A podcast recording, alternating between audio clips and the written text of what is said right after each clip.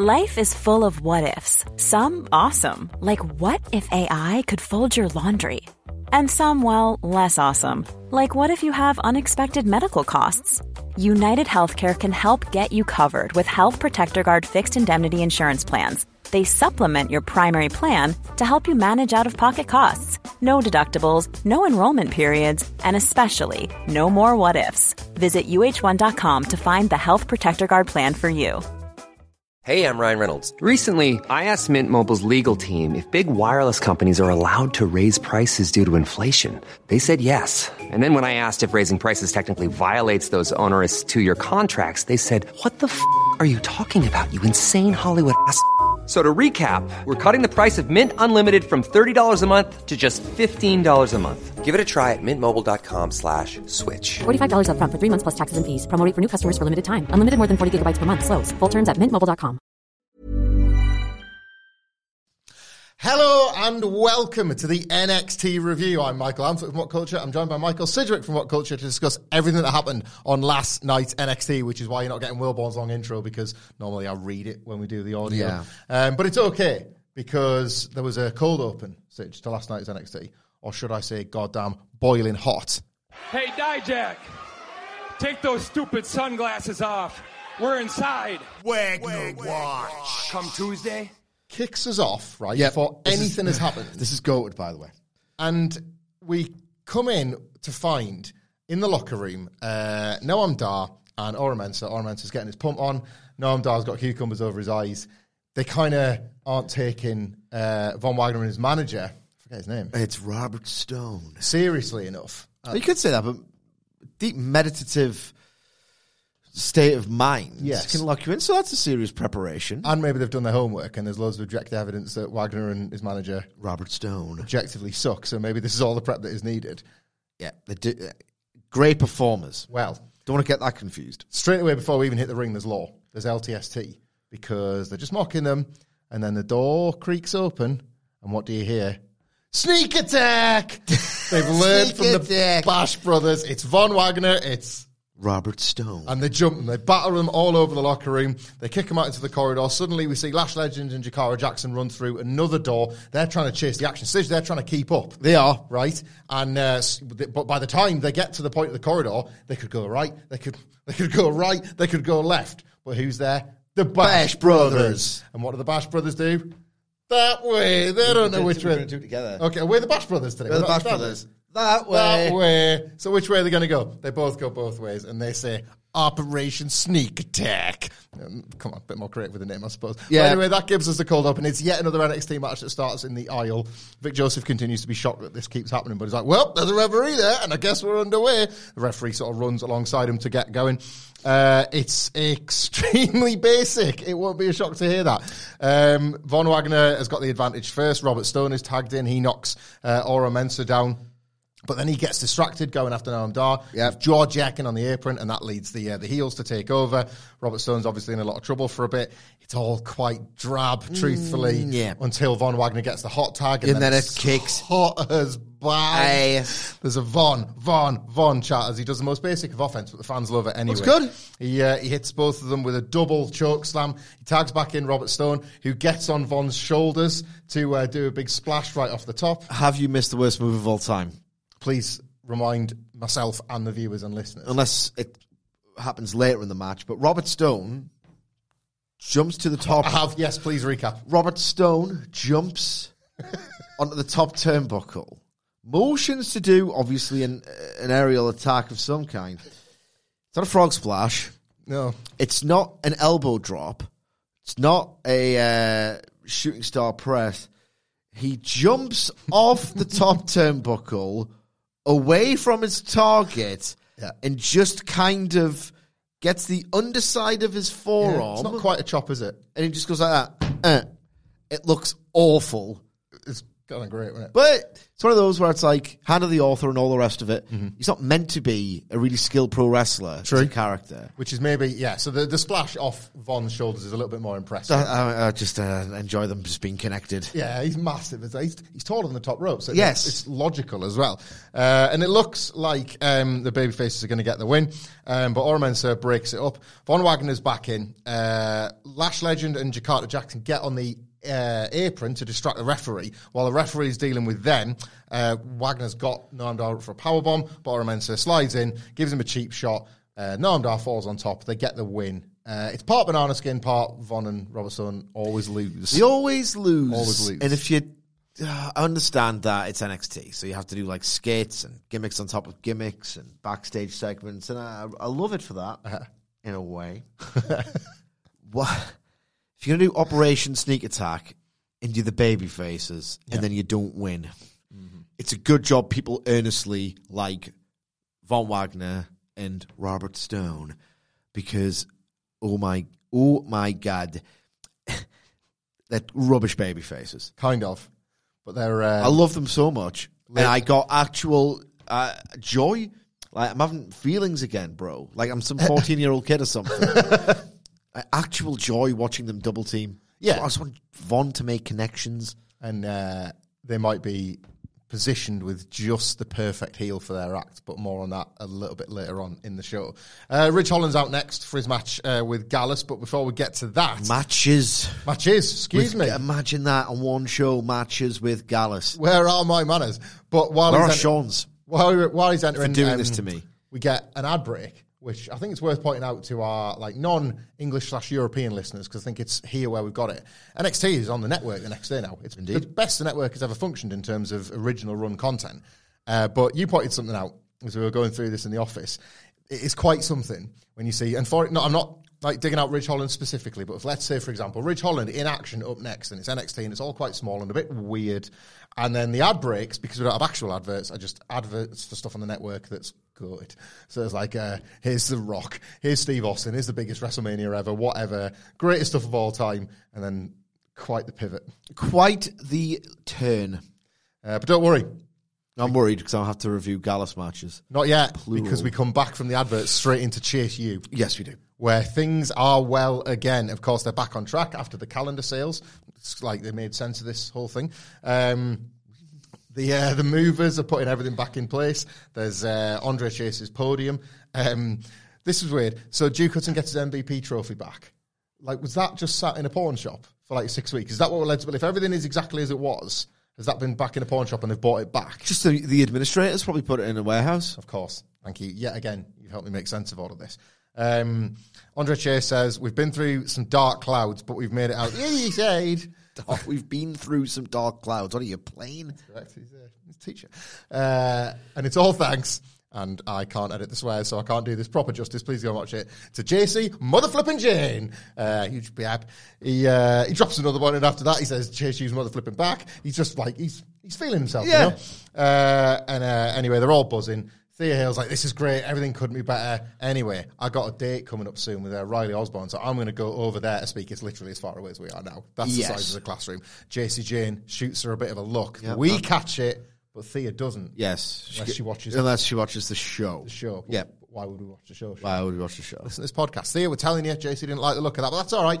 Um, JC uh, greets the Riz that's walked into the classroom, and JC rocks up with this uh, envelope, a fat envelope, as Alan Partridge would say, full of cash. And uh, the Riz holds it like, it's pretty heavy. It's pretty heavy. And uh, JC says, yeah, we sold even more calendars than we thought. Um, anyway, don't you have a busy night tonight? You're going to be in action against Jaida Parker and Tony D have got the titles on the line. And uh, that's when uh, Riz says, uh, come on, I ain't got a day. Get to the point. Like- I like Riz. I do like the Riz. I do have a fondness for the family, of course. Yeah. You know, we are biased because, you know, Stacks likes to pop in. But what I like about the Riz is that it's all based on The Sopranos. the Riz is called Adriana the Riz. Yeah. There is a character in The Sopranos called Adriana. So you'd think she would draw inspiration from Adriana, but she instead does the exact same face as a Silvio. Yes. Just the Silvio faces.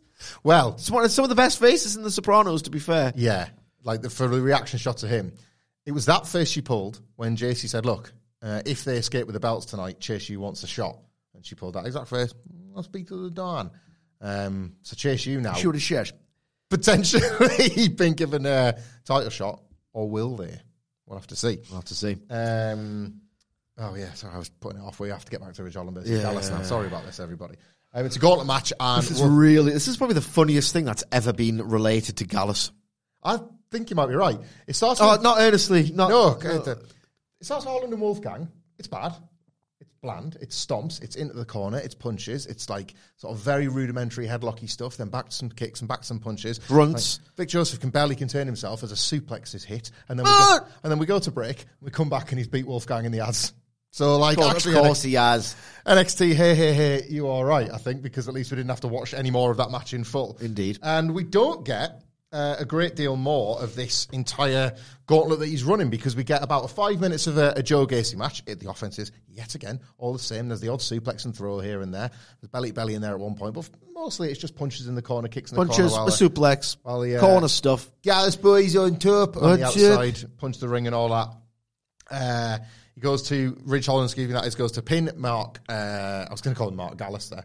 Might as well, mightn't he? Mark Coffey. Yes. But Joe pulls out the uh, Ridge Holland at two. Referee just rolls out with him and DQs him straight away. So the gauntlet's over before we even got to there. man. Thank Rich, you. Ridge Holland wins the gauntlet with a pin we didn't see and a DQ.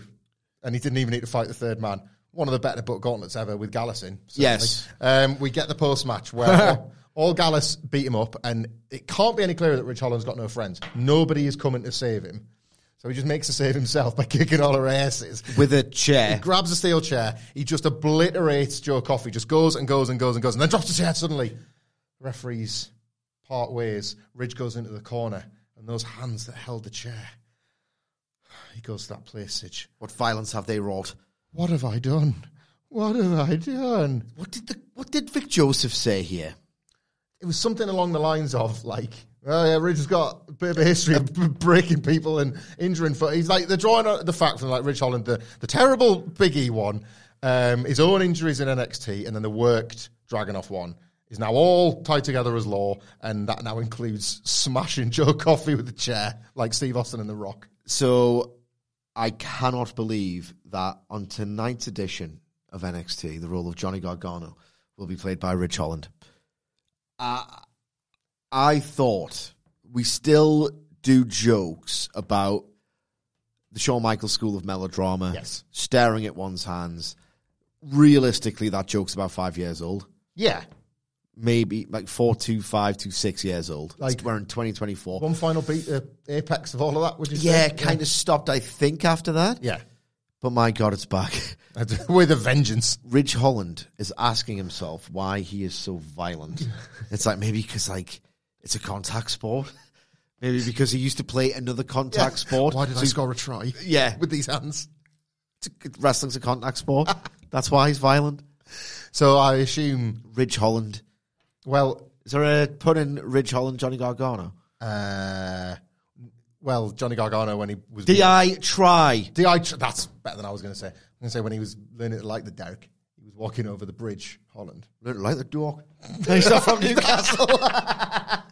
I can't do uh, Yorkshire. Uh, learn. I mean, I like the dark. Yeah, learn to like the dark. I like the dark. Dark's all I don't mind it. Di try. Eyeing me and following me through corridors of factory. It's the dark of the matinee. Um, it was great when uh, you used to hear Michael in the club, wasn't it? I felt like a million goddamn dollars. and I- I know that look. I uh, likes to like give it a Franz Ferdinand Michael in the in the club. I lived that look. myself because it was an excuse for people to dance with you. It sure was. Thanks, Franz Ferdinand. Sincerely, thank you. Uh, we're back to Von Wagner and Robert Stone. I listened to it on the way home. Where am I? Yeah, it's great, isn't it? Franz Ferdinand, we'll go it for a second. The first album's really good. Uh, where are my manners? Von Wagner and Robert Stone. walking backstage. Um, they want more, obviously, of uh, the Meta-Four, but they bump into Lexis King. He just sort of like slides into shot, like greasily as he does. Uh, he mocks them losing, and Von says, "Get out of here! Di try. Get out of here now!" And Lexis doesn't, which probably blows Von's mind. Wait a second, I asked you. Uh, I said now. I said it now. King wants as much as he'd love to stay here and swim in their misery. He is the grossest man alive. He's got a new beard where he's put some cuts in the middle of Yeah, it. yeah, like yeah. that. Uh, he says he's, the king has bigger and better things to do tonight. He's, he's the king now, so third person stuff. This is continues to work for me. yes, it does. Uh, I know he's useless. I know he's uh, below average in the ring. he says he's got some business to know he's pretty of. much a dick, yeah, he's a real but he's also goated. I don't know how it works. wrestling allows for these people to slip through the cracks. He's got some business to take care of later on, and uh, the king says that maybe uh, Von's guy Robert Stone. should uh, bring the Bash brothers to the entrance to uh, to see what like a real star looks like. And then he walks away slowly, and then after like a real pregnant pause, Stone's like, "Hey, shut up about my kids," and Von's like, "Leave it. He's he's not worth it." Well, he is. Yeah, Let's earnestly analyze NXT. I'm sorry. What? Okay. So the baby faces perform Operation Sneak Attack, right? Just basically the he the baby faces perform heel maneuver 101. Okay. They then have a match against heels. In fairness, they get cheated out of the match against the heels, but they're still losers. Yep. They're a loser, right? Baby faces, sneak attack, lose. The the the runt of the show. Yes, he has some wins, but he's the most detestable, like cheat merchant. Worst guy. Yeah, rule bender to like to Nice, be like a nice. mid nineties Yeah. uh, magazine. Rule breakers and fan favorites. Yes, right. Talks about your kids. Yeah. and you don't chin him, you don't beat him up. Like Robert Stone, I I love your act with Von Wagner, but I you're useless as a babyface. It's It just uh, doesn't work. Imagine Jon Moxley doing this. No, Exactly. kill him, wouldn't they? Yeah. It's coming next week, though, isn't it? They're going to have that an interaction again. It's going to lead to a match. We might Not get a roadblock. Lexis King's getting pushed against Oba Femi, That's true. He is. so he got away with it scot free. Oh my god! What if uh, uh, who have we just been talking about? Von's guy Robert Stone. sees an opportunity and like puts his hands together, and you get like an Oba Femi von Wagner power team. Isn't that Road Warrior energy? Well, I mean, that would be the one time you're allowed to say they're the new Ro- Road Warriors Yeah. anything. Yeah, no, I love that. Yeah. I love that. It's it's it's giving demolition. It is. Uh, this wasn't. Yeah, yeah, the second time. Yeah, sorry. Yeah, this absolutely wasn't, and uh, I'll never compare these to Demolition, even the three man version of it, because the no quarter catch crew were like just virtually trying to fornicate with the uh, Heritage Cup. Basically, Yeah, come backstage, they're like it. licking it, stroking it, sniffing it, all that sort of stuff. Like just look like a bunch of total creeps.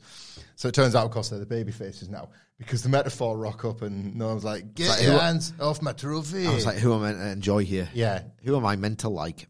the uh, the NQCC, as I might shorten them to, a bit like because they're like the BCC of NXT in a way, aren't they? Uh, So they're like, um, I know, I'm I was like, uh, whoa, whoa, whoa, you can looky looky, but you can't touchy touchy. That's word for word. Uh, That is verbatim. and the NQCC were like, uh, yeah, yeah, well, one of these days we'll get that for real. And Charlie Dempsey's banging on about how it represents the rich history of British rounds wrestling. like, you were a loser, mate. Fill that trophy full of piss so your dad can drink it. Don't Like- know it while you're at it. so anyway, they, um, Damon Kemp gets the last line. He's like, "Oh, we'll kick your ass, lads," 'Cause, uh, yeah, and then uh, take it outside. So yeah, I think this was a sort of babyface turn, maybe. I tell you what, means Von Wagner's out the bloody picture. Yeah, that's yeah, fine. It wasn't when he didn't win the Heritage Cup in that first match. It was game. Von. Wagner and Robert Stone versus the Wolf Dogs. Yes, Bron Breakker can do business for Von on the way out. stand and deliver. Territory. Tick tick, mother flipping tick. Yep. good to go. Uh, Lola Vice and Tatum Paxley next. Not terrible. Uh, Lola Vice get wrestles at the mat earlier on. This is bad, but not mechanically. I think I like watching Lola Vice's submissions, but it is it is a reminder that It was the story. It's the I- story. that I loathed. oh, it's ridiculous. so on the nose. It is so daft. But this, what this, sometimes when Lola Vice wrestles and a submission game is really strong, it does remind you that even the best submission wrestlers in the world are pro wrestlers and it's a dance and you need cooperation. That's why a Bryan Danielson and a Zack Sabre Jr. can look so perfect because not only can they apply, but they can know exactly where to be to help the application for the other. and dramatic effect. Indeed. this was just Lola Vice trying to very literally grab holds in a quite clumsy looking way. But I think they got there in spite of Tatum Paxley's ridiculous Yes. character that she's forced to play. They didn't. But we just talk about the match. I'll bury it. Okay. So uh, I um Paxley keeps like powering out of these submissions, but Lola Vice keeps grabbing her again. There's like a pinfall attempt where she rolls her up and then she like traps her in a little bit of a sleeper, but Tatum Paxley keeps powering out. Um, Vice ultimately gets control. She's beating her around the ring. She's hitting those like stiff strikes and kicks that she does. Uh, Lyra Valkyria, Bird Person, is out there to sort of show a bit of support for Tatum Paxley. They're not friends, but she's, you know, she kind of owes her one a little bit after the distraction kind of helped last week. Indeed. Um, at which point, when like Tatum Paxley sees uh, Lyra Valkyria, she appears to fire up. She hits uh, Lola Vice with an enzuigiri, gets another roll up, and then Lola Vice just absolutely boots her head, head off, clean off with a kick. Only gets a two count. Um, Paxley's reaching out to Lyra for help, and Lyra's like, "Go on, you can do it, you can do it." At which point, Lola Vice just like drills her with a back fist to put her down again. Uh, she goes for a cover this time, rather than kicking out, she puts a foot on the rope, so she's as good as done, pretty much. Um, at which point, um, Lola Vice picks her back up, smashes her into the mat, and then locks her with like a head scissor submission for the win. Again, all happening in front of Bird Person. Uh, Tatum Paxley is knocked completely out, and she's as good as under the ropes. So Lyra Valkyria, to try and make it look as if this is definitely a natural thing that you know platonic friends would do, rather than somebody that's clearly dealing with a psycho stalker, she picks her up and carries her off to the back as Lola Vice has gotten her revenge for last. Threshold style. Yes, Right, said okay. you weren't a fan of the uh, the action. Well, the action before the main story beat was, I guess, mechanically tight in a really bland and generic and forgettable way. um,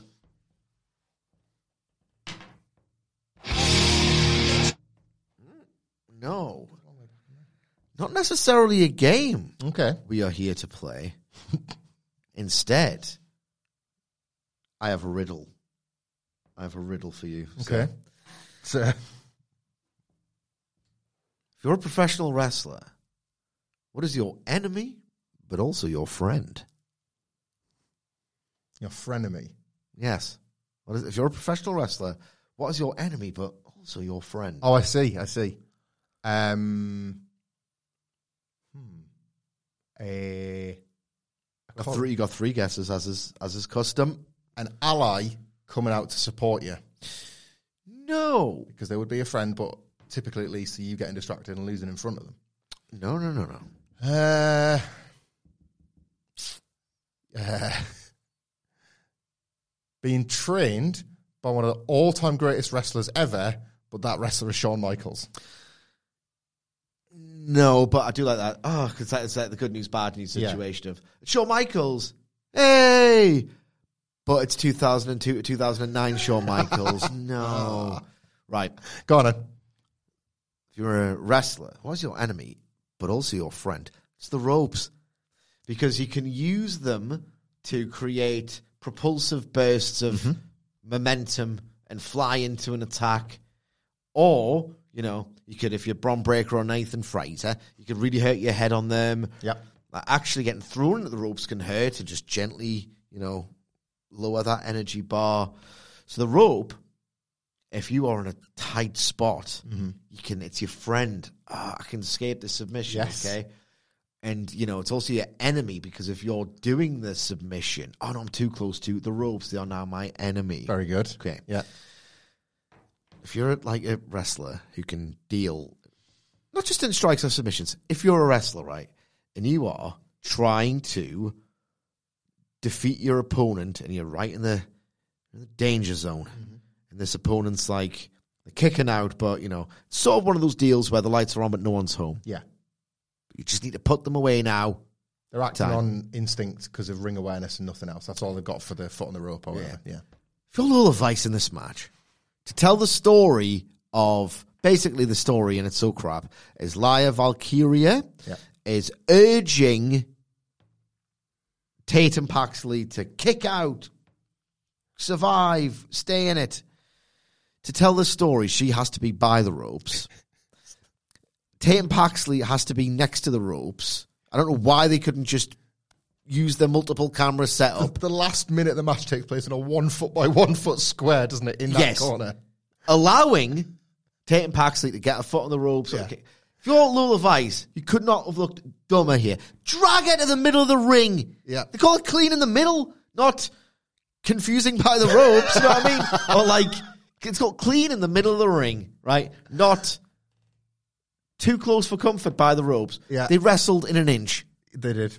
Uh, It's a program. in order for the bobbins. One, the one camera over Lyra's shoulder to catch the story It's a shame there's just one. taking place. It's a shame iPhone, there's just only- one camera. God damn it.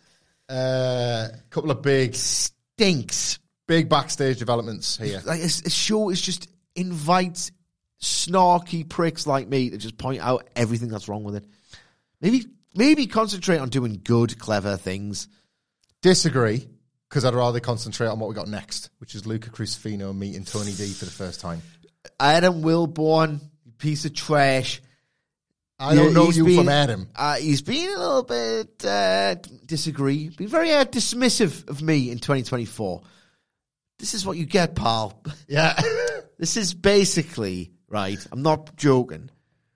Like in AEW, I'm trying to think of like, oh my god, they've interacted at long last. To be fair, Tony Khan's quite good at that. this had a handshake, so this is Wilborn's mega powers. Basically, Finally. Like, basically, it's like, oh my god, that character's finally interacting with that character. yeah. I didn't think they would ever share screen time or whatever. Like Brother Mouzone and Omar. Oh, God.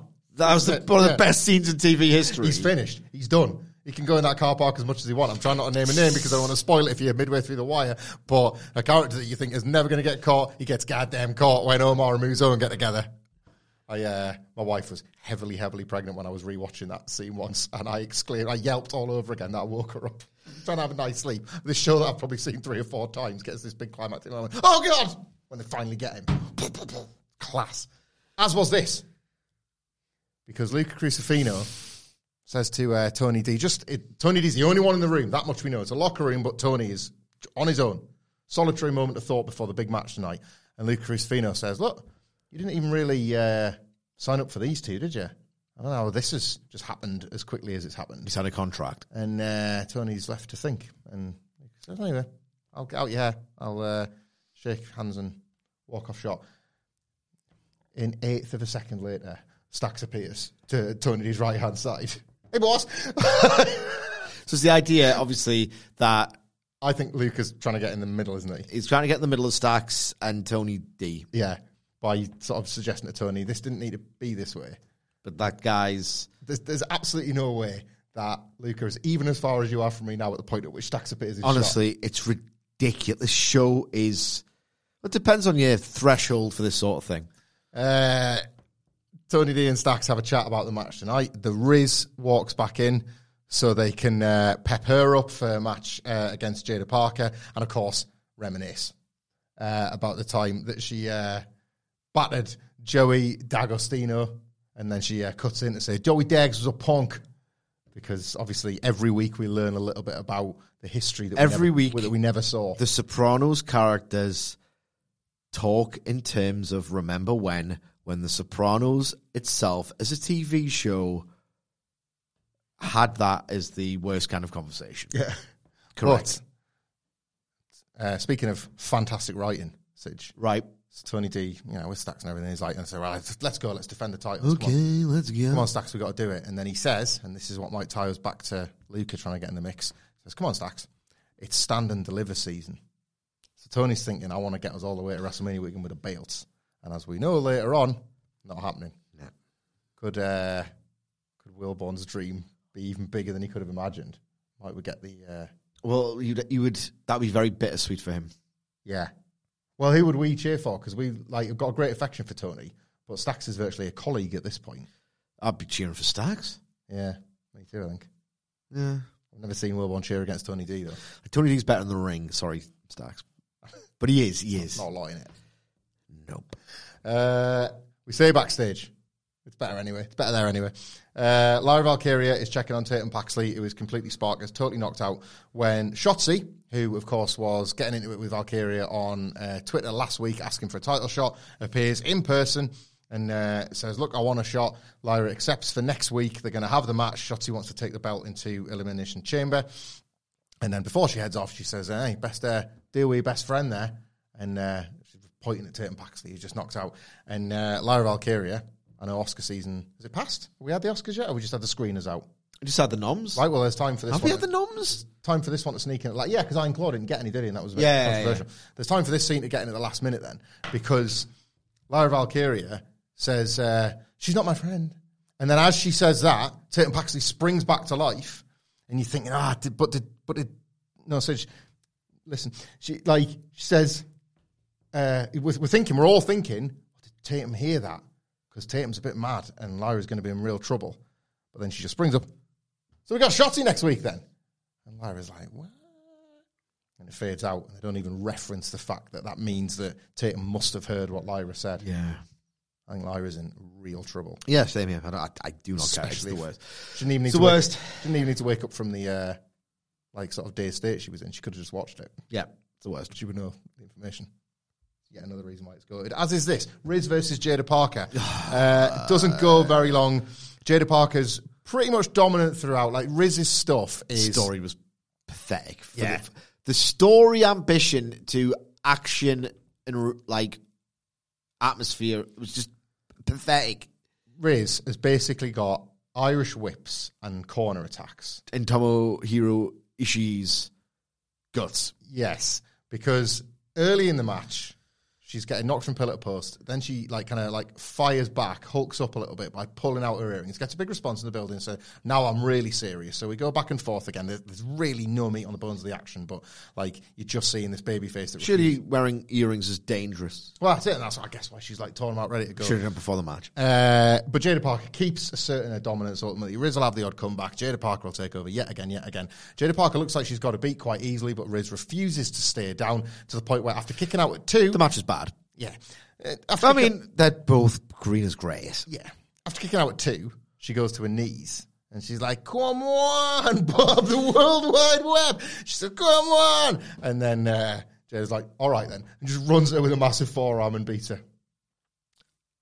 It's pathetic. I mean, um, this is the kind of story that you would tell, like, how to put this?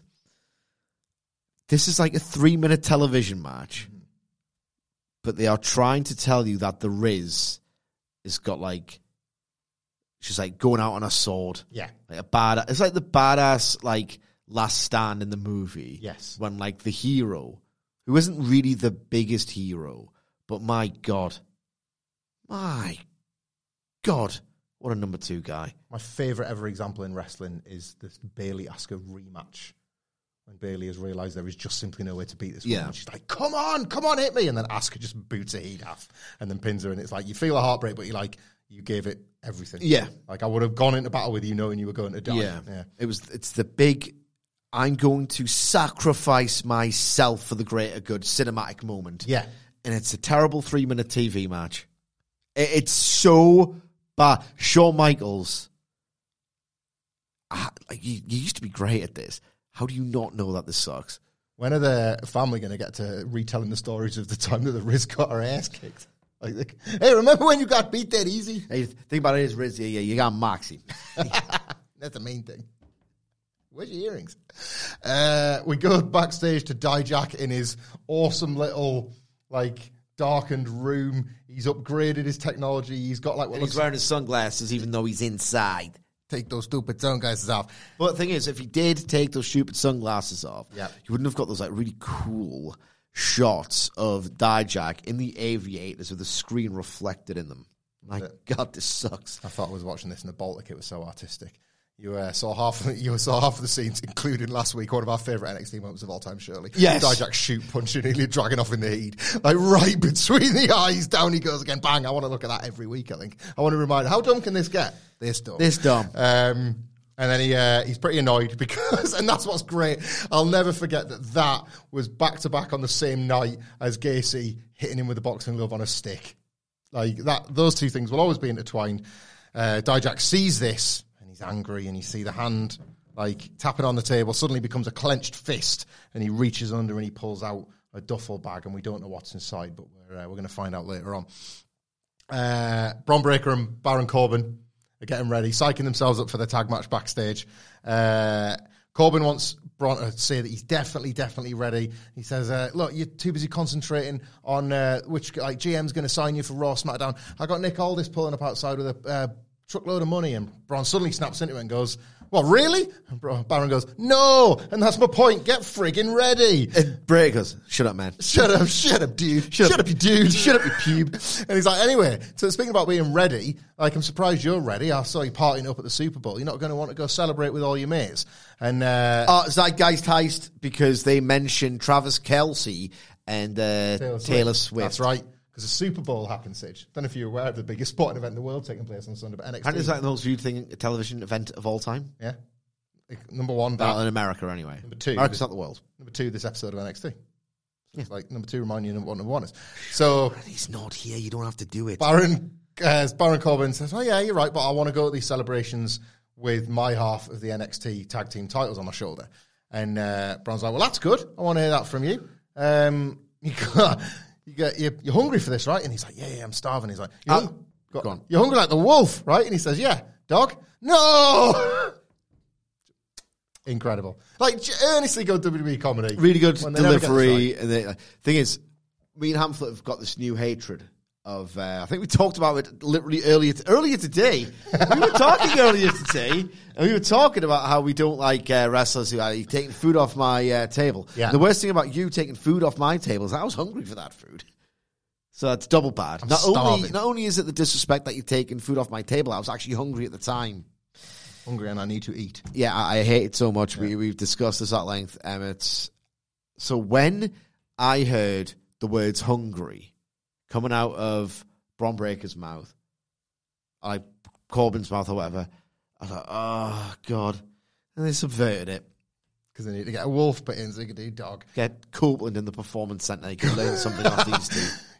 Corbin says if they win the belts tonight, he'll stand in the ring and he'll say wolf dogs one time just for Bron. And then uh, it feels like it's moving away. And then Bron's like, yeah, let's go. And then he hits him with a friendly chop, but like really hard. Yeah. And Bron's like, oh, Jesus Christ, mate. Wanker. And like, but they're, they're, they're bros. They're bros, man. They're absolute bros They're now. Uh, next up, Carmelo Hayes versus Joe Gacy. Carmelo Hayes has got all this heat. There was a recap earlier in the All night this heat. of everything that happened last week. Two hundred people baying for his uh, blood. where he explained it was him that attacked Trick Williams, and next he wants uh, Ilya Dragunov wants to send back to being NXT champion. The fans are chanting, you've sold out." Uh, uh, Carmelo Hayes as um, Joe Gacy takes advantage at the start. He hits like a, a backdrop, then a backbreaker. Um, eventually, uh, Hayes manages to drag his legs down, um, but drag his legs down to the floor to like at least get him on the ground with him. But Gacy gets back up, um, hits him with quite a nice uh, springboard clothesline. Does uh, Carmelo Hayes?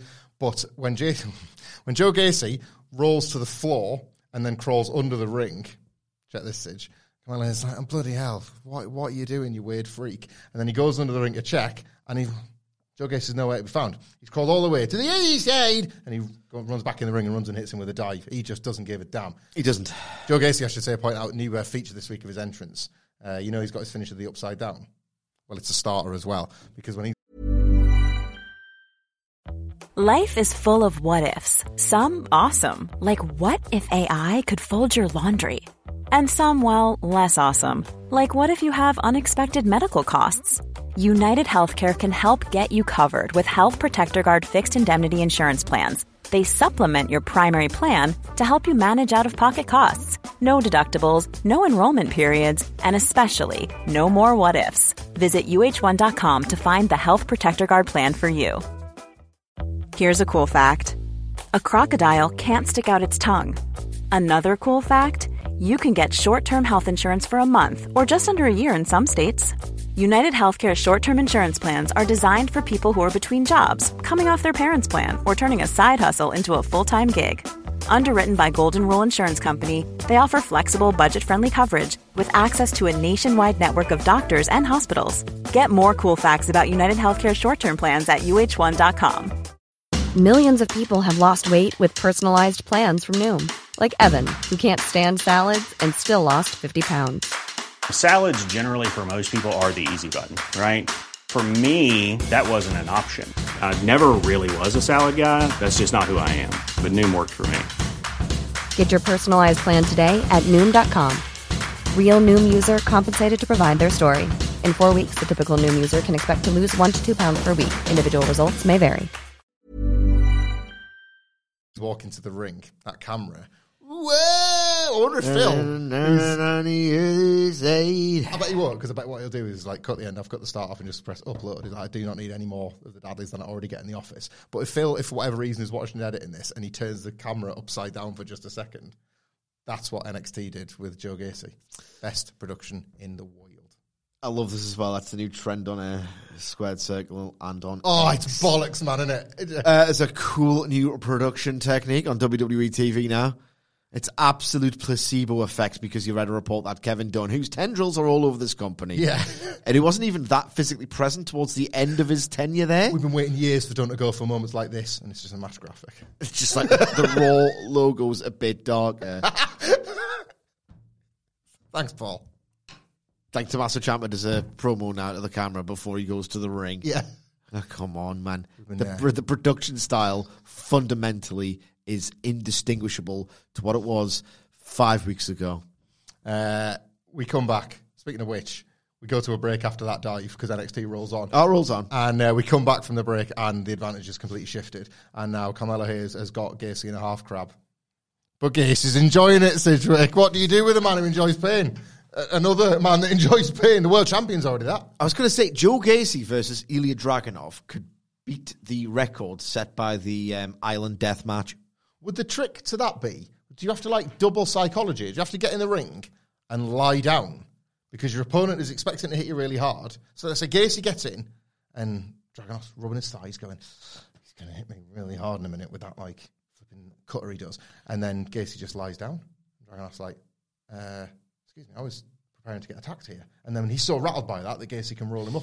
Here, because the idea of the psychology of the match between Dragunov and Joe Gacy is that they both want to experience pain. Yeah. Right, I've got the layout then. Go on. Okay, so what happens is they sort of forearm exchange each other and they both really enjoy it. Okay? Like too much, and this goes on for 15 minutes. One of them, even though they're really loving it, they essentially come and they collapse to the mat. Yep. Okay. The cover's made, but they do the old, you know, when the, the, the horse is squashing the, the skinny wimp. Yeah. And they're, not, and they're not done with you yet. They want to, you know, Yep. make a statement. So like, I don't want to pin you yet because that would bring an end to this match and my enjoyment of feeling pain in this match. Mm-hmm. So the, the- no one wants to end the match. Okay. So what uh, eventually happens in this match What is sort of time are we talking at this point? 25 minutes. What eventually happens is that they're feeling a little bit like, oh. So I've been, getting some like sharp, blunt force trauma here. And that's good. That's good. I'm ah, ah, ah, that really hurts. Oh, that's good. But there's gaps. There's gaps. I need to endure some like excruciating, unrelenting pain. Okay. Okay, so go on, put us in a figure four then. Put us in a figure four. Oh, ah, put us in a figure four, right? And then what happens is that they're clean, they're, clean, they're in the middle of the ring, Yeah. figure four. Then they do the old, oh, I'm going to roll onto my belly and reverse the pressure. Yeah. Your turn, my turn. Your turn, my turn. Your turn, my turn. They then do that spot all the way up the ramp. so they can each get pain, pain, pain, pain, volley the pain back and forth. They do it all the way out of the performance center and just up like, you know, one of those like endless expanses of um, American Road Yeah. the freeway, Yeah. the freeway. They're just doing that up the freeway the entire time. They're absolutely they're coming. They are getting like this, their skin scraped off, and they're coming, and they're, they're getting flayed essentially, and they're ejaculating. Or scum runs past them, that sort of thing. Yeah, Like, just yeah, do like yeah. the Nevada desert or something Yeah, like that. yeah, Like, yeah. Dave Meltzer gives it four and a quarter. it's always four and a quarter. Oh, anyway, uh, Gacy go. Think of rolling out the building. They're in the parking lot and somebody runs them over. Yeah, yeah. It's all not to go to the car park for it, but they like it. They Yeah. both got a wheel each. Yeah, oh yeah. god, that was class. Absolute tantric. Uh, I Mello gets nothing but net on Gacy for the win. Um, and ultimately, this is more about the post match. Mello's got his win, and then we presume he's going to go on to fight Dragunov, possibly at Roadblock, because it's got to be trick at stand and deliver, isn't it? Um, Dijak comes in, smashes Gacy with a nightstick, just puts a bigger smile on his face, uh, and then puts Gacy in a straight jacket so he can't even defend himself. Guess what, Sidge? Gacy likes that too. This match was, I feel like bad just saying I know it was every quote unquote quite good match I've ever seen. Because this is very much Joe Gacy trying to like my read on it is that this is Joe Gacy really trying to tell people, Jesus Christ, I've been stuck in the the Schism for what feels like ten years. Hmm. I can go. I'm desperate to show you I can go. So he's really dialed in and motivated to put on a good match, and it wasn't great. It was good. Like they hit each other hard. Some of the sequences were all right, and all the rest of it. This is them just. Carmelo wrestles this kind of match all the time, and I think Joe Gacy was very intent on telling people that he can, in fact, wrestle this kind of match to a certain standard. And they went hard. Didn't really mean anything to me. It didn't really touch me on any level, but they went hard. Mello for me at this point um, needs this trick match. I'm glad it's happening, presumably in a big building in Philadelphia, rather than here in this NXT setting, and a goal to be done. Yes. he's better as a heel. He is better as a heel. I think his work connects more as a heel. But I need to see him in front of crowds working as a heel to see what we've really got. Yeah, 'cause I don't know. just- I don't was just told as a babyface it was the next big thing, and there were so few matches as evidence. But I think we're on the right track with him again. But time time to leave. Yeah. NXT. Um, Brinley Reece is warming up. Yes. I like Brinley Reece. She uh, she's doing like it, it could could have been squats, whatever. Brinley Reece performs her gymnastics Yes. With the same zeal with which you watch the Fed. Yes, that's right. Yeah, so she's doing a gymnastic warm up again with unnecessarily uh, unnecessary zeal, should we say, considering it's just a warm up. And she's talking um, to Kelani Jordan. Uh, she's ready for the match. She's uh, had all her G's of peas. That's grams of protein, of course. That's what we all say. Do you have any? Uh, have you had any G's of peas today? I've had some leftover peas of kebab meat. Yeah, it's peas, Probably there's probably protein in there. It's it's a kind of meat. I had G's of peas in my porridge this morning. It's because it's one of the ones that actually says protein, and you think, oh, if I eat this porridge, I'm going to get jacked. Yeah, yeah, yeah, I buy it- love that. I only buy it because it's like the only chocolate flavored variant in Asda, but it says protein on the I like the uh, the syrup var- variations. Yeah, golden syrup's the best one. Have you tried the rice pudding porridge? Don't like rice pudding. Ah, that's a shame. Missing out there. Like, Just an oxymoron, isn't it? what's that? I used to Rice think pudding. I used to think the same thing of cheesecake. We've talked about this before. Do, were you just late to cheesecake, or do you just even now not care that much about it? No, I do enjoy cheesecake. Because it was a Peter, Peter Kay joke, wasn't it? Maybe I thought it was made of cheese. I don't think Cheesecake. I don't think people like make cheese like a hard cheese to put icing on it. But at the same time, I was scared, Yeah, I get that. Especially and like I was like twenty four. that's the twist.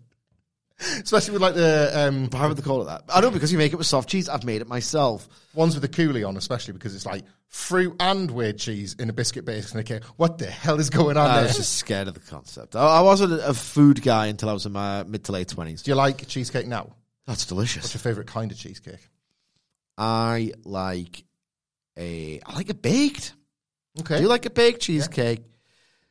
I, I Um, like a um like there was a it was an apprentice task that was what it was where they had to like design cheesecakes and there was like the two teams always picked different ones and uh, one team went for more sort of chocolate and toffee flavors and the other one went down the fruit route. I'm not the big fruit guy. I didn't think you would like, but I like a lemon cheesecake. I'm not the biggest fan. But the a New York style cheesecake with all the chocolate and all the cream on top. It should be too indulgent, but it does work. I like a, tr- I like a baked cheesecake or just a traditional cheesecake with like a raspberry coulis on it. That's a fruity one, though. It's not when you infect the cheese. That's true. I don't want the lemon cutting through it. Yeah, yeah, I get that. I get that. They um A weird relationship with lemon in general. the supermarkets Sometimes it's goated. what ah right. So I like lemon desserts. So I like lemon cake, lemon cheesecake, lemon within. I like lemon drizzle. I think I like all lemon. I think actually, you know, those Jif lemon shaped containers with Jif lemon and for your pancakes. They're goated, yeah. Yeah, I could drink that.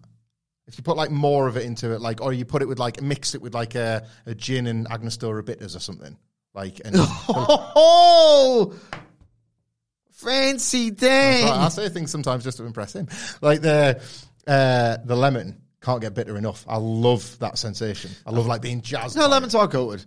There's just because I like margaritas. That's more of a lime. Yeah. But I like a whiskey sour. And that's lemon. Yeah. It's that sensation's pleasant, isn't it? It's not the same for, like when we have those sweets. Yes. I quite like that, but some people just can't. Oh, I do it, you know lemons are good. There's just a lemon cheesecake just doesn't really mix for me. Yeah. Lemon on cheese? Can you make a cheesecake? Yes, I can. Can you? Ah, I say I'm still. This is it. I'm not very good with biscuit bases. Like Like- stick to the bottom. Surprisingly good, like 99p range in Aldi in the cheesecake game. Not bad. For The thing like a about cookie dessert. cheesecakes is like there's certain foods that simply do not work shop bought.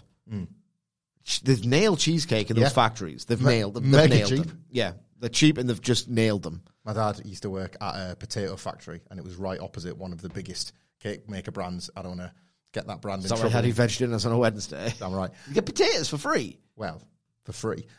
Uh, we also got cakes for free because my dad had a pretty good deal with the guy at the cake factory, and they would do a bit of uh, swap. I love this. It's like Victorian England. The So- potato factory, the cake factory. We we used to be a country. Yeah, Like, yeah, to be yeah. That was it. And it was like everyone got cakes, everyone got potatoes, and the millionaires didn't even notice because they don't care. It was a better time. Better Yeah. time. Just a like a kitchen full of potatoes and a freezer full of cakes.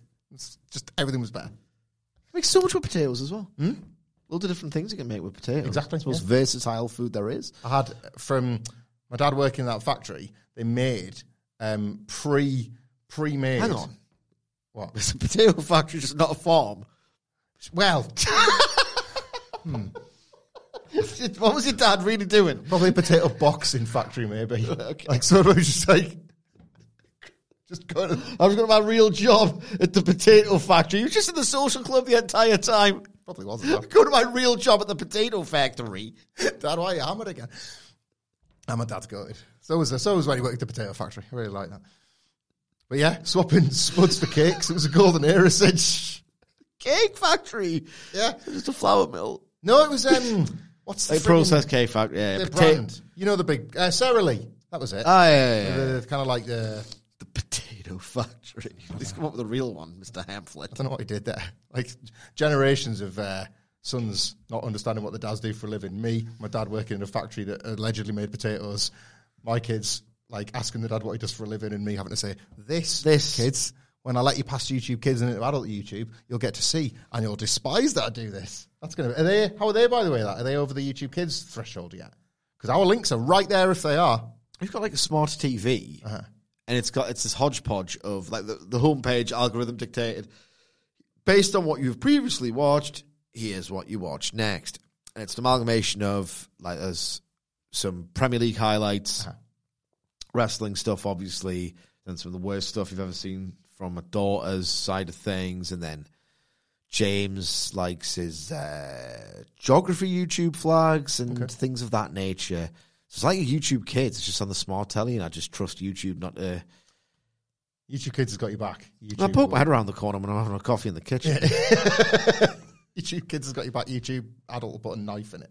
That's they've uh, they've kind of TikTokified YouTube Kids as well. I'll hear from like because the kids will watch it on a tablet, and I'll just hear these videos that last all of ten seconds, and all you'll hear is like a football hitting a crossbar and some awful voice going, "Oh no!" and then a new video starts straight away. And I was like, "Yeah, that's it. My kids." Yeah, yeah. Kids' brains are turned to mush. Not like here, not like long form analysis of pro wrestling, uh, including uh, Brinley Reece preparing for a match. That was how we got into that. Anyway, Yeah. she does loads of backflips. Uh, Lash Legend and uh, Kelani Jordan get into an argument over respect, and um, and that's that for now. More on Brinley Reece later on because she had a goated week. But we go to another part of the backstage area for like the women's Big division. old gym. It is, isn't it? Where it's that my favorite of all the backstage settings in NXT.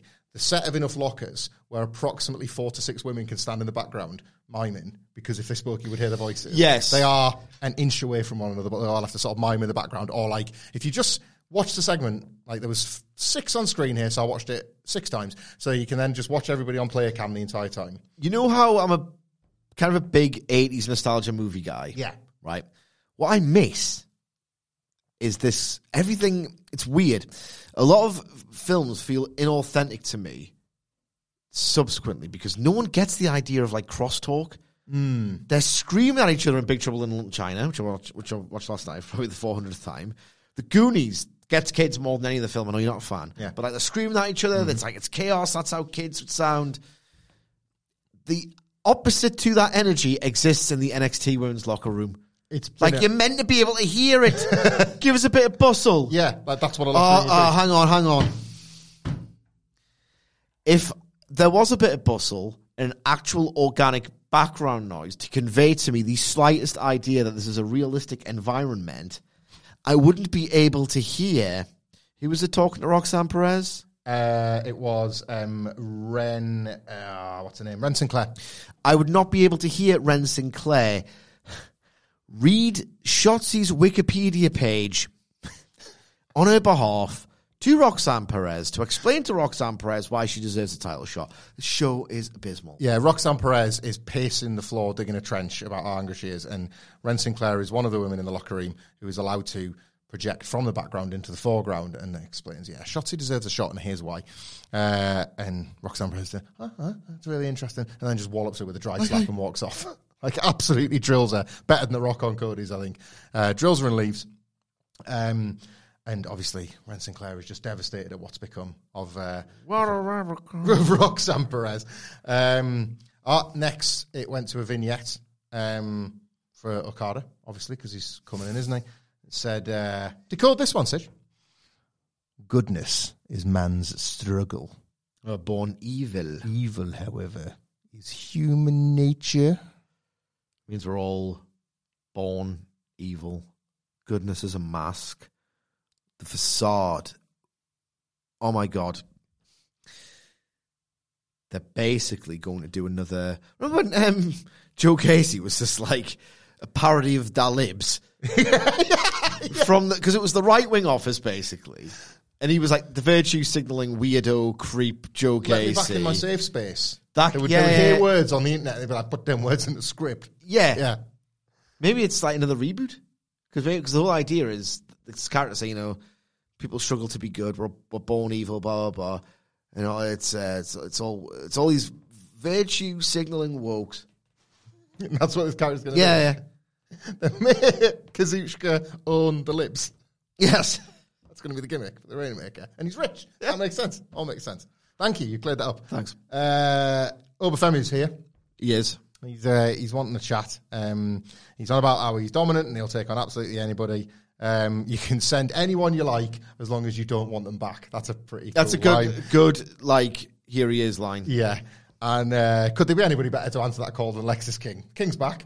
Uh, he gets it. almost as good as that unbelievable dynamite moment tarnished forever probably tarnished to begin with given the you know the people involved but it was a good gag nonetheless when Jericho's feuding with Tyson Uh-huh. And then he says, I want the baddest man on the planet to come to the ring right now. And obviously, a week before, Orange Cassidy just wandered into frame during an inner circle backstage segment. So Cassidy walks out after he calls for the baddest man on the planet. Most they used to be that it. great. This is much the same in a way because yeah, here's Lexis King to uh, say oh, the King's very impressed. Um, but I don't know if you heard what I just said there. You might be the ruler, but Lexis is the king. In top trumps with king and, and ruling. Uh, so why don't we uh, do this next week? And King goes to attack, and Oba Femi easily counters and just hoists him out of the floor. Lexis King versus Oba Femi for the belt next week. First of all, that's funny. Second of all, I wouldn't say easily. There was a bit of a struggle. I suppose, yeah. It was a bit, I would say 65 35 in the favour of Oba Femi, but Yeah, should, so. like, uh, Alexis King should be getting absolutely, like, pwned. And he's gonna just As, like the, as the noob that he is, even though he's got like 10 more pages on Cage Match than Oba Femi. he's gonna get like splattered across the ring, but he's gonna stuff's gonna happen off the back. Yeah, Yeah, isn't yeah, it? yeah. That's like do you think like Von Wagner? do you think the Bash brothers are gonna laugh at him as he's being scraped off the mat, and that's how you get to Lexis King and Von Wagner? Oh my god. Yes. It's gonna be right. We go backstage to well to the normal How kitchen. long is this show? Uh, not much left, I Ah. Um, yeah, Josh Briggs is having a normal chat in the normal kitchen. Uh, Oh, God, this is goated. They're all. It's the. It's you know typically what they'd say for the specials. Who's going to win the tag titles, guys? Is going to and uh, and Brooks Jensen appears from the corridor of the normal kitchen and says, uh, "You want me to grow some balls?" Briggs fires back straight away. It took you a whole week to think of that, and uh, Briggs is like, and Brooks is like, uh, "Yeah, kind of. Let's go." And they just start having this brawl. So even when he's finally plucked up the courage, to be like, "That was really harsh last week." Briggs has gone, "Ah, and you still crap, mate. Yeah. Like, I've still just cut you down." They're throwing hands. Uh, it's got like a bunch of people in to separate them. What has become of these former friends? Uh, Ava, uh, she's not got a surname. She's a Rock's daughter. She steps in the middle of the two of them. She like screams them, "Get out! Get out! Get out of the normal kitchen!" No, no, no, no, no. You're too animated in your recap here. What did she really say? Out! Yeah, correct.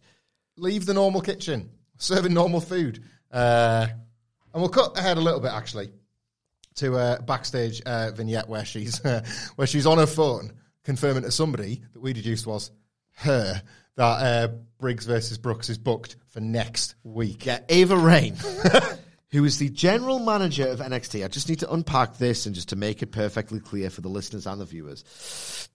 Ava Raine, who is the general manager, who the book stops with Ava Raine. Mm-hmm. Uh, sorry, she hasn't got a surname. She's the Rock's daughter. I'm not sure if it stops. I just don't think it ever started. Yeah. I don't, think, I don't think she's got seven in her pocket. She is the decision maker. She is the general manager of WWE NXT. Maybe she's talking to Shawn, Checking it with Shawn, yeah, possibly. but isn't she redundant then? Yeah. In every. yeah. Aye. She confirms it. Uh, Roxanne Perez comes in. She's unhappy uh, and she wants a match with Wren Sinclair. And Ava's like, well, Wren, Wren wants one with you. Roxanne's like, that's perfect. And Ava says, look, if you can beat her, we'll get you back on track. We'll get the women's title back in play. And Roxanne Perez seems relatively happy with that for the time being. Uh, there was a match in between those segments. It was Kiana James and Brinley Reece. Kiana makes relatively short work of Brinley Reece, but it would uh, be remiss of me to not mention uh, Brinley introducing in this match a series of uh, cartwheels and flips. That's what she does. Yep. Literally all the time, every day. Uh, including one where she kind of, it's good in theory. It's like a self propelling buckshot lariat. She doesn't springboard off the ropes. She springboards off her own hands. That's like super impressive. Oh, she's an unbelievable athlete. And like she flips it. Part of the NIL yeah. program. She like puts her hands forward, does a front flip all the way over, lands on her feet, and hits a clothesline. It's a one fluid motion. However, However, however, there are two parts to a wrestling move: the person delivering the move and the person taking the move. In order for Kiana James, who we've established is kind of one of the more veteran presences in this women's division, I call Teak. in order for her to hit the ropes and then create the time and the space for Brinley Reece to do this very complex move, she has to do what Sidgwick's doing now, which is, well, first take a header off the ropes, which is now, I guess, just a bit within NXT, and then get so staggered by it that she's in place for this clothesline. And it doesn't even really make a difference because it's sort of all Brinley Reece has got. Uh, she manages to counter out of one of James's attacks uh, and gets like a TKO, like a Mark Mero TKO on her for a two. Uh, but after that, Kiana James gets back in control, hits her with like a scorpion death drop as a counter, uh, then picks her back up, hits her with a 401k, the bankrupt kit, and she gets the win. Um, not much. Can we do the post match as well with Brinley Reece? Why wouldn't we? So um, backstage, Edris Enofé and Malik Blade are worried about what happened to Brinley Reece. They've sort of like struck up a friendship when she was trying to get them, make them feel better after their loss. They're like, we're going to have to do that for her now. They're taking the mick out of her a bit. Maybe we should say five positives and five negatives. But we're like, no, come on, like, like she's going to be down in the dumps. She uh, she literally cartwheels into the shop, Sidge, and they're like, "You're all right, Brinley." And she's selling a bit. She's like, she appears to have hurt her arm and her chin based on the things that she continues to sell. She's like, "Oh, yeah, well, uh, oof, ow, no, no teacher-like experience, eh?" and they're like, "What? But you lost." And so she's basically, where's the effect of like, I didn't lose. I'll just try better next time. I'm absolutely fine. Yeah, yeah, guys. Literally cartwheels out of shot. The other week when Nathan Frazer, anyway, see ya, guys, and ran really fast. Yes. He's fast now. Really Reese flips and cartwheels everywhere. Like she doesn't walk because that wastes time. Right, yeah. Given, if you don't want any kind of even like talking around spoilers for the next 45 seconds for next week's show, if you just skip ahead, because uh, we take the piss out of this show, mixture of I, uh, ironic and earnest appreciation of it, etc., etc., etc. So, because that's a general tone, do not get it mistaken when I say this as an actual serious point that I'm making individually, because, like, I don't want to make light of the injury suffered by Shotzi on the show for next week taped last night, so I'm not doing that. Like they work these women in the PC, and there is kind of like a real problem with a series of injuries that have happened there. Like Cora Jade's on the shelf Again. Nikita Lyons has just come back. Like there's a spate. Uh, Luger's still out. yeah, yeah, a spate, a spate of knee injuries. And these idiots have told Brinley, Brinley Reece. Brinley Reece to basically perform like heavy duty stuff on your knee as your gimmick. Are they, are they taking the piss? Floor gymnastics instead of walking. Yes, that's your gimmick. Yeah. funny. in addition to your intensive training, questions about which are really starting to get asked now. Well, not internally, but like by media Mm. Yeah. and the like and fans. In addition to uh, what she does in the ring on TV, and that- that's it. She does floor gymnastics as a gimmick uh, on television. It's abs. That I cannot imagine a future if her knee remains intact within a year. and like wrestlers, I'm not. I, I know generations have said it's hell on your knees. Yeah, I know, the act I know. I know, I know, and I, I'm sorry for the abrupt tone shift, but I have to kind of do that to say, oh, you know, she won't have a knee in a year. Like, I'm not taking the piss, especially in light of the Shotzi news. I will be staggered Hmm. if she can like go injury free in that system under this gimmick. It's sh- we take a pit the t- how stupid this show is. That's a new level of stupidity. It is. Uh, yeah, it's you're right. I want to laugh at it being dumb, but we have to be realistic with the precedent at this point that it could be dangerous. Like just being in that system to begin with at this point is getting in dangerous. You're a man who Cody Rhodes himself credited at being able to like really understand what he was thinking at a particular time of his career. He said Yeah, On the- please get this right. on the Instagram story, mm-hmm. which he also posted back in 2020, mm-hmm. is this like he he sounds like is he a, is he a um, what's what I'm looking for a shrink? Oh, Like how did he get head. in my head? I'm going to ask you. Then. he's like, he felt like he'd been psychoanalyzed. I'm to ask you to get in his head from a prior era. That's how insightful my words are, What was? and that's also how passionate they are. I can read 120,000 of the bitches right here. if you live in the world, that is. Order it on Amazon right now. Is your mind uh, closed?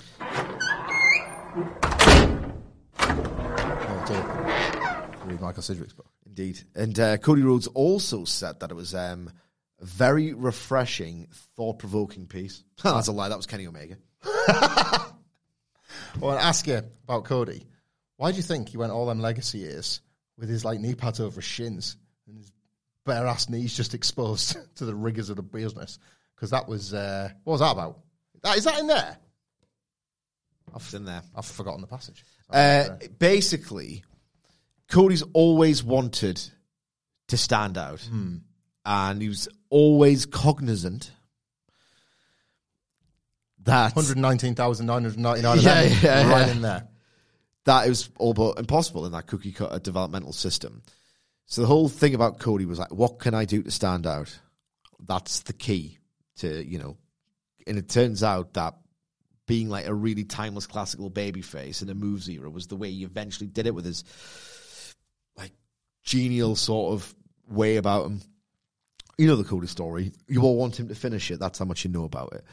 He's saying like, you know, he's sort of dashing and disfigured and like stardust. He's always sort of in the the intercontinental title. He's always pitching for or giving it the old college try on everything that was either his or somebody else's idea. He said that he wanted to pull the trunks up a little bit higher than most people and not wear the knee pads. Yeah.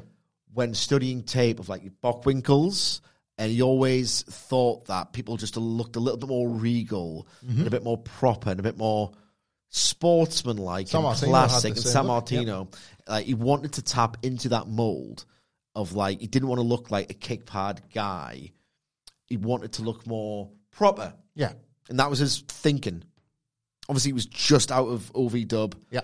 You're going with Hardcore Holly. We're testing you out. It's going to slap the taste out of your mouth. Just do what we say when we do it. So you had to think like literally in a matter of like centimeters of like, how can I possibly stand out Yeah.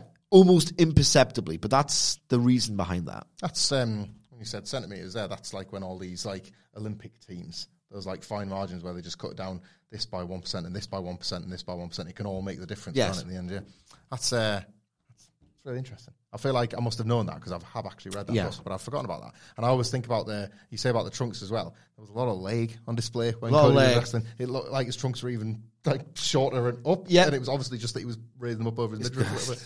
That WrestleMania, Got the hog for it. it's that WrestleMania 26 looking at Yeah. With the orange. Oh my god! slash flesh I tones. want them to be his WrestleMania XL long boys. That's your uh, That- I love that's that. your broken dreams, isn't it? My god, that color on the WrestleMania 26 trunks. Oh Yeah. my god! Oh my Like god. a million bucks. Bright white boots. And It's like there's a Randy Orton here established. Look great. me, Great for him, man. Ted DB friggin' assy. Like, how's he getting the push? Yeah. Uh, main event time. Oh, I liked it a lot. It's the family defending the tag team titles against Bron Breakker and Baron Corbin. Uh, early on, Breakker just powers uh, Tony D back into the corner. Uh, they're like trying to trade forearms and shoulder blocks. Uh, eventually, Stacks gets in, but he gets dragged into the wrong corner into the deep water uh, by the Wolf Dogs. Uh, Corbin keeps cutting off like Stacks attempts to do like all of his springboard moves and various things like that. Tony D tags back in, hits a suplex. Bron Breakker gets back in to help Corbin, fights back on Tony D, but Tony D drills him with a sit out powerbomb, and it appears like the family are actually in charge of this. We come back from an ad break, and Baron Corbin's taken over, so obviously, you know, that's what magic adverts do. Yeah. Uh, Baron Corbin gets a deep six on Stacks, but only gets two. Uh, Stacks drills him with an elbow to tag Tony D'Angelo, who spine busters Bron Breakker out of the air. Uh, then he does uh, the little uh, Stacks is for the family and lobs him onto both guys, uh, which again, I think one of these days could be used in a different Yes, way. yes. Uh, setting that up quite nicely. You get the powerbomb neckbreaker combo on Bron Breakker, uh, and then it's back to Baron Corbin, uh, who hits uh, like a suplex cutter. Stacks as uh, like follows through with a sunset flip, only gets two, but manages to tag back in Tony D, who hits uh, who gets Bossman slammed. It all breaks down. They're fighting on the floor. Bron Breakker gets double power bombed through the table by the family. He appears to be out and down and done. So Tony just rolls him back in to get what we assume is the three count because he's out. But Baron Corbin makes the save somehow to an enormous pop. Uh, eventually, he sort of it all breaks down a little bit again. Stacks takes a run at Corbin, who catches him with the end of days. He rolls out with Tony D, and then uh, Bron Breakker is back up again, drills Stacks with the spear. One, two, three. The Wolf Dogs are the new tag team champions. I'm going to leave a moment that you specifically isolated for praise as they celebrate at the end. Uh, there's like a wide shot, and you see Baron Corbin like, lean over and go. Wolf dogs, yeah, and like Bron Breakker's buzzing for him, and then it goes off the air with a barcode of the two of them holding up their belts, looking earnestly right in very different ways. That they, Chuffed. that they mean this. Yeah. That, like I know that it's belts and it's not real, but in different ways, this has been huge for both of them. Yeah. You totally bought it. I absolutely loved this. Like, I absolutely loved it. I thought the match was like a hyperactive version of a family match, but it was really carried by just that awesome, just utterly captivating meathead energy of Corbin and Breakker. Yeah. Like, felt, dare I say it, like quite wild at points, mm-hmm. like a table bump. Best That- family match ever. Best family match ever. It felt genuinely quite wild and chaotic. Had that raw sort of a, a- uh, like quality to it. Um, like just on the cusp of going awry. Mm. I just felt like as much of a fight as a tag team professional wrestling match could. But just the way that I love it when these meathead tag teams throw peop throw their opponents into their partners and then do slams on them. Yeah. It's like, yeah, the combo attacks and I oh, couldn't. it's I know it was a table, like which is obviously always a, a cheat code. that thing got obliterated. like I couldn't believe that arrived at such a cool near fall. Yeah, I he was dead. He was absolutely finished. He was absolutely over. dead. Like great save on that one. Like really quite dramatic. Like I'm into the act. The Wolf Dogs are genuinely tremendous. So I really wanted them to win, and they did. And there's a bit at the end, right? I never thought in the Never Say Never business I would care this much about Baron Corbin, but God damn it, I do. Where he sprints over to Bron and just embraces him. Yeah. And uh, uh, there's a reality there. Totally. There's a genuine, real sentiment there, and that's what the best wrestling is. A little bit of that goes a long way if you can fold it into the fiction. And then there's a bit where Breakker's like, right, go on, get up because you have to raise your hands. Where Corbin was genuinely staring at that title. Mm-hmm. He has had so many years of people thinking it's boring. That's okay. I've got the office behind me. No, I don't. Stop, start, push. Mm-hmm. Like he's heard, or rather, not heard so many bad reactions or just nothing reactions. And maybe, you know, he's a guy who's ex- had experience his whole life. Um, I think, I think I think he's well liked, but it's never really transmitted. And it's, he's maybe he's thought to himself in periods of introspection, God, am I doing this right? No one's really reacting to anything I do. And now this has clicked so goddamn well. And maybe when he's looking at that title, he's thinking, Vindication, I always had something. Yeah. And God damn it, he obviously has because they've tapped into it right now. He is awesome. Baron Corbin, unironically, rules. Do you want to wrap this up with a game? Yes! End on a game. It's time to play the game! Time to play, time to play the game!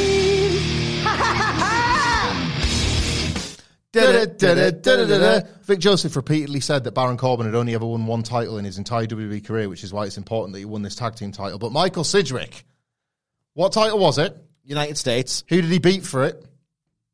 Dolph. No, but you're very close. Kofi. No, you're still close. Miz. No. No, 'cause the- I'll tell you who he beat because then we can get to who he lost it to. He defeated AJ Styles for the United States title. Who did he lose it to? was it in a triple threat? It was I don't. Yeah, I think it was. Give you a clue. He's been named in this game. Dolph Ziggler. Dolph Ziggler, and it was the Always oh, one. Dolph. It was the pay per view on the Sunday where Dolph beats Baron for the belt, and then on SmackDown he comes out and leaves it in the ring and retires forever. Like that was the end of, co- and then Dolph's like too big for this guy. James It comes back in the Royal Rumble three weeks later and gets eliminated after two minutes. Thanks, Dolph. Like that was Baron Corbin's United States title reign. So this is especially nice. Yeah. isn't it? especially nice. God, that was trash. That wasn't was it? awful, What an awful time. We were covering this No, no. in that era, week after week after week after week after week. And I didn't think it could get any better, and it did. Uh, and if you agree, and all of this is still super goated to you, you can reach out to us on Super goaded. Super Double Goated. Uh, I'll tell you what's a Super Double Goated. My friend in Michael Sidgwick. Uh, where can they find you on Twitter, Sidge? At M. Sidgwick. You can find me at Michael Hamflett. You can find all of us at WhatCulture WWE. If you check your podcast feeds now, you'll find the AEW Dynamite preview. We'll be back tomorrow with a review of that show. We'll be back later this week with a SmackDown preview. Uh, thank you for spending your time with us as always. And until next time, we will see you soon. Planning for your next trip? Elevate your travel style with Quince. Quince has all the jet setting essentials you'll want for your next getaway, like European linen, premium luggage options, buttery soft Italian leather bags, and so much more. And is all priced at 50 to 80% less than similar brands. Plus, Quince only works with factories that use safe and ethical manufacturing practices. Pack your bags with high-quality essentials you'll be wearing for vacations to come with Quince. Go to quince.com slash pack for free shipping and 365-day returns. Why don't more infant formula companies use organic, grass fed whole milk instead of skim? Why don't more infant formula companies use the latest breast milk science? Why don't more infant formula companies run their own clinical trials? Why don't more infant formula companies use more of the proteins found in breast milk? Why don't more infant formula companies have their own factories instead of outsourcing their manufacturing? We wondered the same thing. So we made ByHeart, a better formula for formula. Learn more at byheart.com. Mom deserves the best, and there's no better place to shop for Mother's Day than Whole Foods Market. They're your destination for unbeatable savings, from premium gifts to show-stopping flowers and irresistible desserts. Start by saving 33% with Prime on all body care and candles. Then get a 15-stem bunch of tulips for just $9.99 each with Prime. Round out Mom's menu with festive rosé, irresistible berry chantilly cake, and more special treats. Come celebrate Mother's Day at Whole Foods Market.